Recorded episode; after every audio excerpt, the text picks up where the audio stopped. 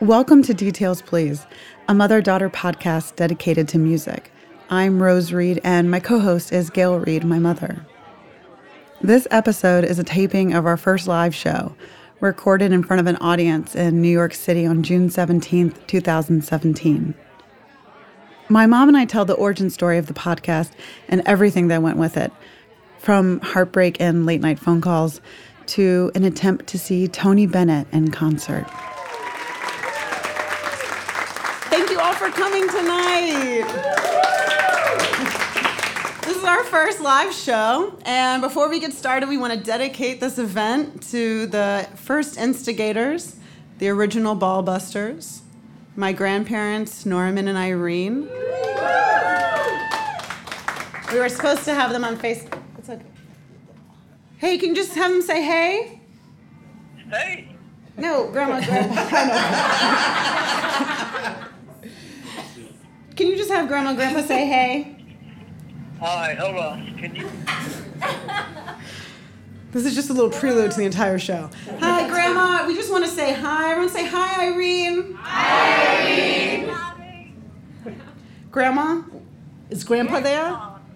Well, we're you're gonna mute your end. You're gonna listen in. We're dedicating the show to you. Okay? You and Grandpa, you and Daddy. Oh, uh, uh, all of us together on the phone? Well, yes, you and about 30 people here, right he- in uh, the Lower East Side, Mommy, about a half a mile from uh, Eldridge Street, where Grandma and Grandpa. Yeah, we're in the Lower East Side. Okay, I'm gonna give you back to Dad now, but just listen in. If it's too hard, just hang up. We love you. Yeah, definitely mute her. okay. All right. Well, we just had our first technical glitch of the evening. Thank you so much. Um, so, A lot of people have asked us how we came to do this podcast. and uh, you know, I tell them that I've been recording and talking to my family um, with their permission, without their permission, for almost a decade. Um, and when I thought about doing my own radio project, I really kept coming back to doing something either with them or about them. And that's I approached my mom and I told her I really wanted to do something. I am an experienced editor in that I am the editor of Rose's productions that she's been working on for the last year and a half. So she pitched me a couple of ideas, I really wanted to do this podcast about women in business. and I have to say, I've spent my life working in business, and I'm really, really, um, I'm over it. She's sick of So if I want to do something that I like and, and spend my time doing something I enjoy, um, I said to Rose, let's talk about something that we love, that we both love. And we both love music. So, welcome to Details, please. I'm Rose Reed, and my co host is my mother, Gail Reed. For our first. Thank you.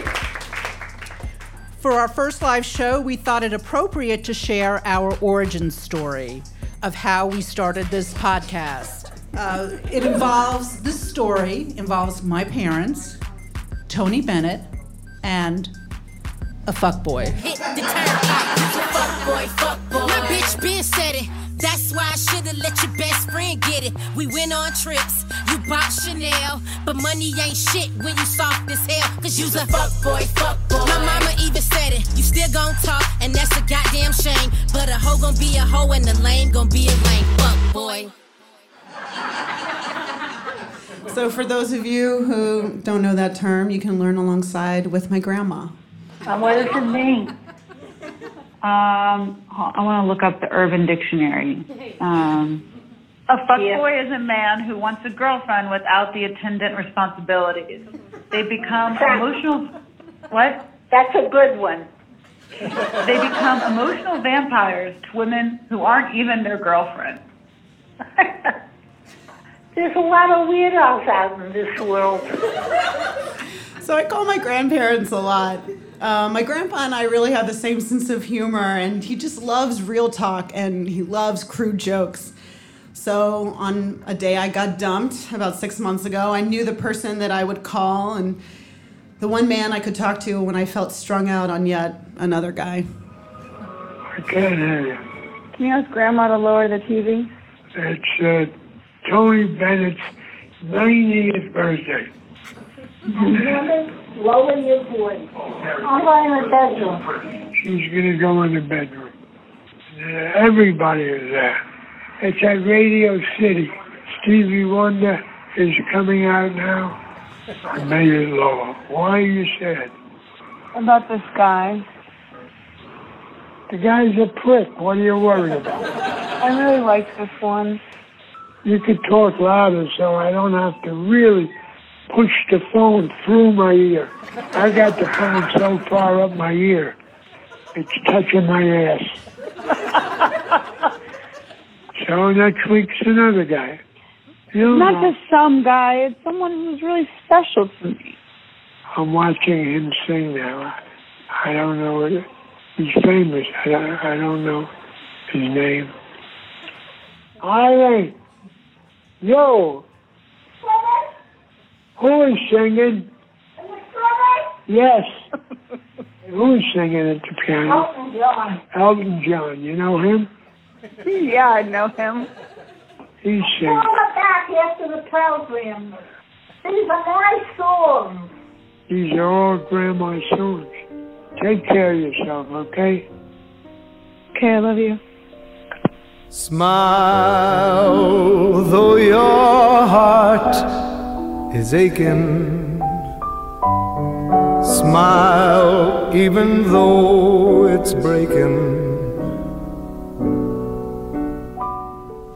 So my grandparents don't really move around that easily. They rely on walkers that they call their wagons.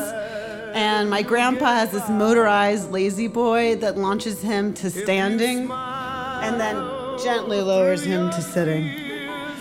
They now live in a carpeted two bedroom apartment in a retirement community not far from my parents on the perimeter of Atlanta. You know, Rose, it amazes me how you can call my father and bare your feelings to him. I've never talked to him that way, and I probably never will. the whole time I was growing up, he was more interested in controlling me than consoling me. But your grandmother did feel really bad about not talking to you that night. She called me the next day and said how sorry she was that she couldn't talk to you when you were so upset. And I'm thinking a couple of things. I'm thinking, first of all, my mother doesn't usually show remorse, and especially in her, her later years. And how come they knew you were upset and I didn't know you were upset? So I was really confused. I had no idea what she was talking about. But I just want you to know she did say she felt really bad. Hello, Rosie, it's Grandma.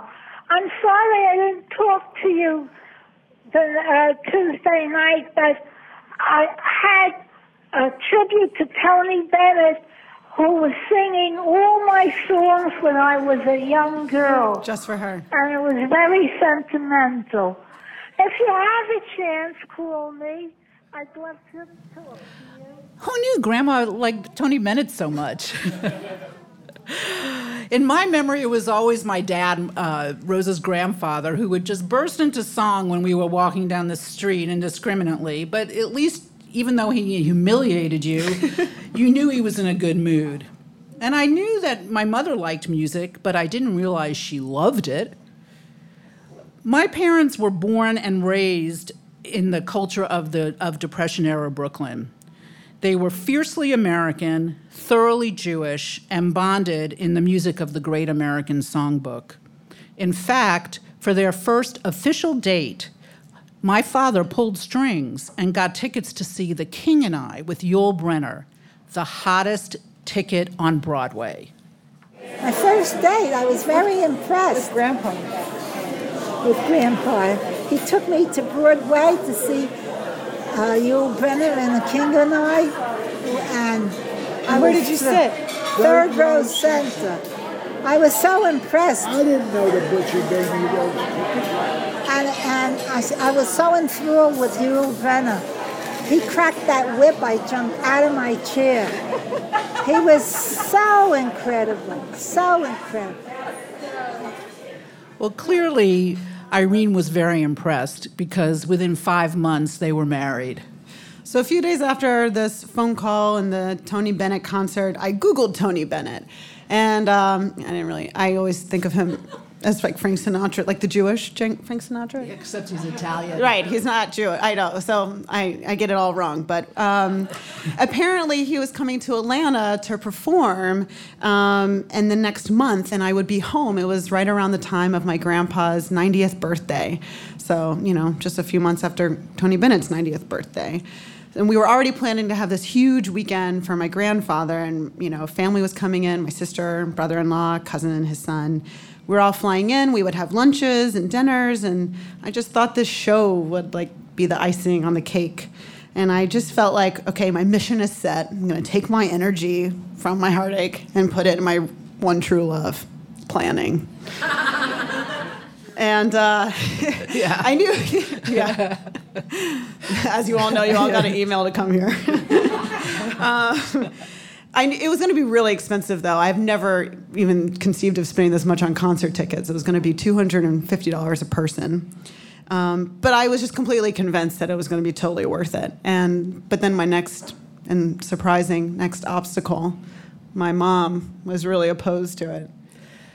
Well, my parents can be unpredictable, and I wasn't sure that they would really want to go.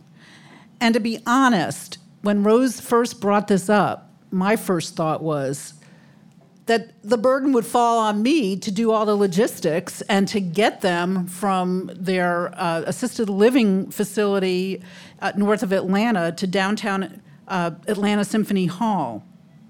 And Matthew was going to be out of town, so it was just going to be me and Rose. And if you'd ever been with my parents, you would know that even getting them from the second floor of the, where their apartment is to the first floor dining room is a bit of an odyssey of a trip. Mm-hmm. And I had this, you know, big plan. I wanted to surprise them, and I was trying to convince mom about this. So I said to Rose, you know, at 90, surprises aren't such a great idea. And this way, we'll get their buy in if they want to go. And if they do, then they'll have it to look forward to. So I called them and, you know, see how they felt about it. Hey, let me ask you can you get Grandpa on the phone at the same time? Yeah, uh, he's sleeping. I'll wake him up. This is what I mean. Hold on a minute. Let me get another phone. Okay? Okay. Okay. I got the phone. Now hold on. I have to bring it back to Grandpa, okay? Okay. Okay. He's putting on the phone. Hi, Rosie. Hi, I'm sorry to wake you up. That's okay. Are you mad at me? No. Oh, yeah, he loves you. Why should he be mad at you? Because I woke him up. Oh, so I'll fall asleep again. What's up? What do you think about seeing Tony Bennett in concert? Wow. you take us? Yeah, me and mommy. Cause we could. Oh, that's exciting. Yeah. yeah. Okay. Oh my God, Tony, Bennett. Bennett. Oh. I love him. I adore him. I remember his first record. His very first record. San Francisco? No. Because of you, there's a song in my heart. Because of All right, you. Okay. That was his first hit record. Okay, darling. Thank you, thank you, thank you. Okay. Love you. I love you. Okay. Oh, I, I have to go. The aide is here. okay.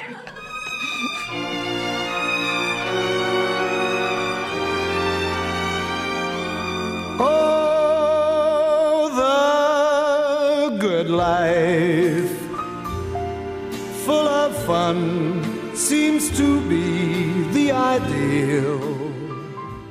So, my next call was Ticketmaster and uh, we got the last four seats in the house together. And it was in the balcony, but the woman on the other line, her name was also Rose, um, she assured me that it was on the aisle. And it all seemed like smooth sailing until mom went to the venue a couple weeks before the show. So it just so happened that Matthew and I had tickets to a completely unrelated event, but it was at Symphony Hall.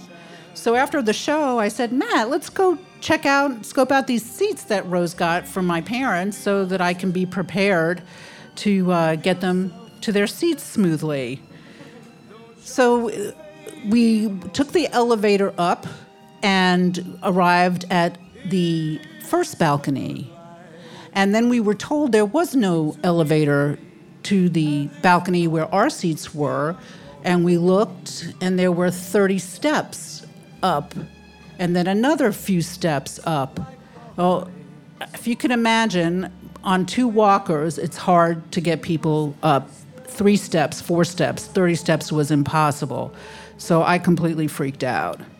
And I realized that, um, that there was no way we could use these seats. So the head usher explained to us that this facility, the Atlanta Symphony Hall, was built in the early 60s, and it was built before accommodations were made for any kind of uh, physical uh, accessibility needs. But she said, "Why don't you call the house manager and see if either they'll exchange the tickets for you or you know help you out in some way." So I called the t- house manager the next day, and the woman wasn't rude, but she was curt and to the point. And she said, "Look." I can't exchange your tickets. You didn't buy them through the Symphony Hall. And you, I can tell you that there's a chance you will have seating in the wheelchair, wheelchair section for your parents, but I can't promise anything. I, I can't give you any kind of guarantee.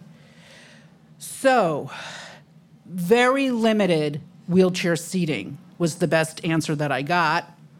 And I had this fear that we were going to end up having spent $1,000 on these tickets, and we would end up sitting with my parents in the lobby of Atlanta Symphony Hall listening to Tony Bennett coming out of the door. So, as you can imagine, the next 10 days were full of anxiety for me as I fretted over these logistics of how I was going to get my parents to this show.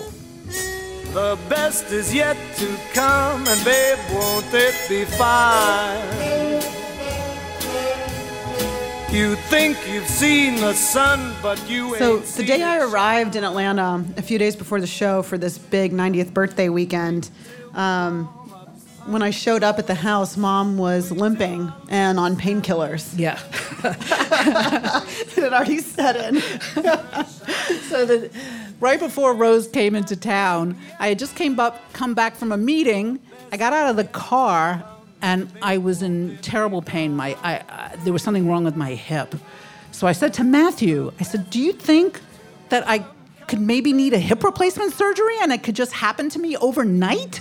Um, but then I realized, and Matt knows me pretty well, uh, that occasionally when I feel extreme stress and my anxiety level reaches the point of no return, it expresses itself in excruciating physical pain. But fortunately for me, my husband had a few Percocets left over, and um, I just started to take them. But besides mom's pain, the weekend went off without a hitch from dinner to Sunday brunch. And grandpa couldn't have been happier. The entire family was together the entire weekend. And on Tuesday night, the night of the show, mom and I went to go pick them up. And we had totally enough time. We were two hours early. So we get there, and just as we get them in the car, there's an enormous thunderstorm. And I know people picture Atlanta as this lovely southern city, but we have enormous traffic problems. And when it rains, it might as well be like a blizzard in New England. People just completely just lose, lose their ability to drive with any rationale.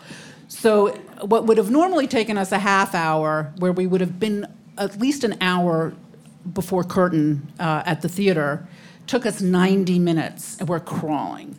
And the tension, my tension is getting really thick, although I'm trying really hard to contain myself and stay calm because we haven't breathed a word of any of this to my parents. They have no idea. So mom's sitting in front of me and she's getting more and more tense. Grandma's next to me in the back seat, grandpa's in the front seat. They don't go out that much. They don't go to downtown that much anymore. And they kept being like, oh, look at that building, look at that building. What do you want? I don't think we need the wheelchairs, blah, blah, blah, blah, blah, blah. By the time we got out of the car, mom had come around. We were there 15 minutes before curtain. Maybe, yeah. We were. T- we felt totally. It was raining. and so they're like, "We're late. We don't need the chairs. We'll just get a wagon. I'll hold on to your hand." And mom put grandpa in the wheelchair. She said, "Daddy, if you don't move it, I'm gonna explode." she just started wheeling him ahead of me. So, just so I followed with grandma behind her. Yeah, so I just march right into the uh, lobby of the of Symphony Hall, right up to the orchestra section, and explain that I have been promised uh, two seats in the limited wheelchair section for my aging, ailing parents who obviously are unable to walk up the steps to our balcony seats. They told us we could drop them off, but that we couldn't sit with them. And that we could wheel them in and put them in the wheelchair area. Meanwhile, there's a row of folding chairs behind this wheelchair, limited wheelchair access area. And um, the house manager told the usher, make sure they go upstairs because that's where their tickets are. And so I started to cry. I couldn't help it. but I, we, we, as we wheeled them in, I turned to mom and I said, look, look, let's just sit in these folding chairs. They were completely empty until somebody kicks us out. And we were kind of prepared for this. We had enough $20 bills between the two of us to bribe anybody we needed to. And I hadn't realized at that point that Rose was really, a, she was really counting on experiencing the show with them. Where, from my perspective, my hip was killing me, my painkillers were wearing off. I'm sitting in a folding chair in the back of the, the very last row of, of Symphony Hall, and um, I paid $250 for this chair. But as usual, we did what Rose wanted.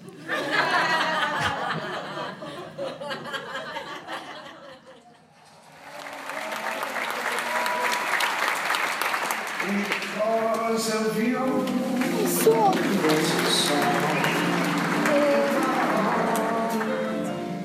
That's grandma singing along. This is a pirated tape of the concert. So the usher ignored us.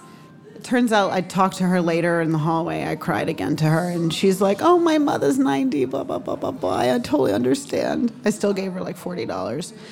Um, but when Tony Bennett came on, you know, and Grandma said, "This is my song," she she she was crying, and you know, she took Grandpa's hand, and they held hands like this the whole night, and it really touched me. And it, I, to me, it felt like, you know, it was really all worth it. I know it doesn't really matter, but I just want to say, I think it was my $40. I know I brought some money. I know you did.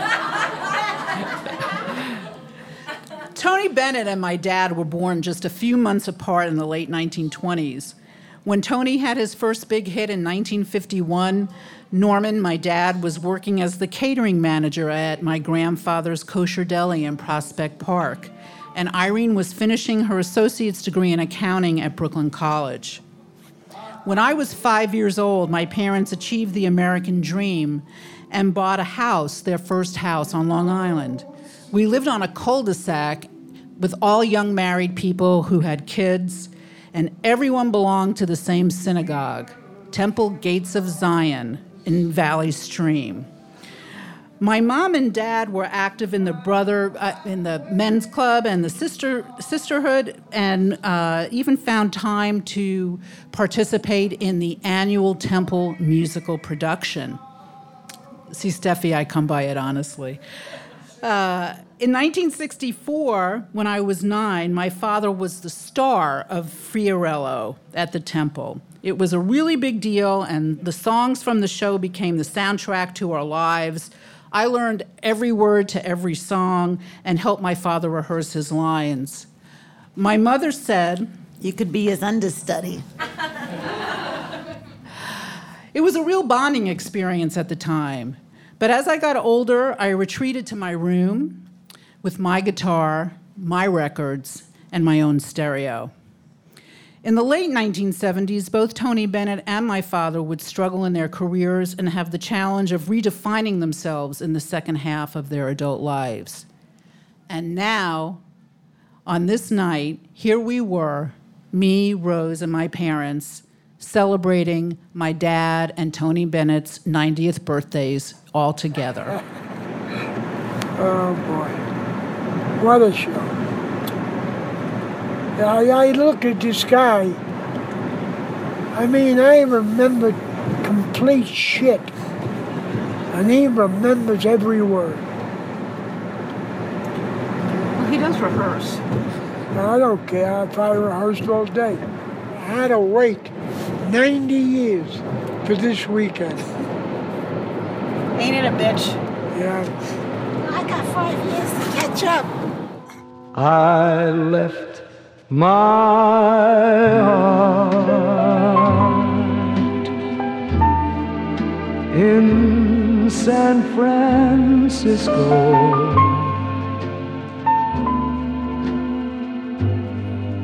I've acknowledged the importance of music in my life and how strongly I am attached to the music of my youth. And I realize that's what Tony Bennett is for my parents, that his music is just as important to them. And one of the things that we keep coming back to as we talk about musicians and as we're interviewing musicians is we realize so many of them were exposed and influenced from a really early age, kind of like the Malcolm Gladwell theory of the proximity and access that they had to other musicians and education. And I've really envied them. Yeah. Because I, I love music, but I appreciate music a lot more and with more frequency than I play it. But I realized, in, since we started doing this podcast, that in their own way, my parents gave me the gift of music appreciation. And it wasn't until we went to see Tony Bennett together that I realized how much joy music brings to them. So I guess we could credit I guess we could credit Grandma and Grandpa for the origin of this podcast. And I've been thinking that, you know, had I not gotten dumped on Tony Bennett's birthday, I probably wouldn't have called Grandpa the day of the tribute concert. So are you saying we have a fuckboy to thank for this podcast? R.I.P. I would never go that far. He's not dead. He's just dead to all of us. Yes. Okay. Just, just to be clear, it's not like. um, sorry. but you see, like wallowing or being bitter, like that's a choice, you know. And um, one of the things that Grandpa told me on this phone call when I called him, you know, kind of at the lowest, you know, that, the more pathetic sounding than you are to your friends, and you're like, it's better, whatever. Um, he told me that I sounded like one of those people. He didn't say, okay, he made an analogy. He goes, Have you ever seen someone whose battery has died in their car and they keep pushing the car? And I was like, Am I the car or the person pushing the car? As you can imagine, he didn't really answer what I was saying. He asked Grandma another question. But it made me think about, you know, I could really choose to put energy in feeling like, you know, sorry or whatever but I can also put energy into all this joy and like the music in life. And I don't just have one love or one person, I have many. And I really like to operate in the world and throughout my day, you know, with a lot of love, with these old people and, you know, with you. Thank you. There are so much, so many better places to put my energy. Absolutely. And putting our energy together has really worked out well for me. I've loved doing this podcast with you. And we hope it's been a good experience for all of you as well.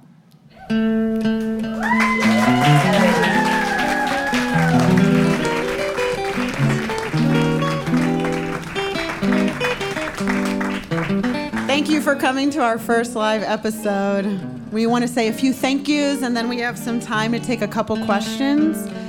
Uh, the music that we featured tonight uh, was by Tony Bennett, Trina, and Trina, the Fuckboy song. Our theme music is by Tony Matala, and we want to give a special thanks to Dara Hirsch in the corner, quietly. Uh, she scores and mixes our episode. Juan Marcos Percy is recording tonight. Rob Schulte is assisting. Emily Kennedy is in the audience, and she transcribes all, everything for us. Matthew Reed. And if he can hear us, my uncle Norman, who's in Atlanta and trying to get us on speaker with my grandparents, the Adam and Eve of our story tonight, Norman and Irene. Thank you. Good night, Mom. Good night, Dad. We love you. Good night, Grandma. Good night, Grandpa. We love you. Thank you for listening to our fourth episode of Details Please, recorded from our first live show. Please subscribe on iTunes. It really helps, and our podcast feed was hacked, and we lost a lot of our subscribers. Or to show your support, leave us a short review. We'd love to hear from you.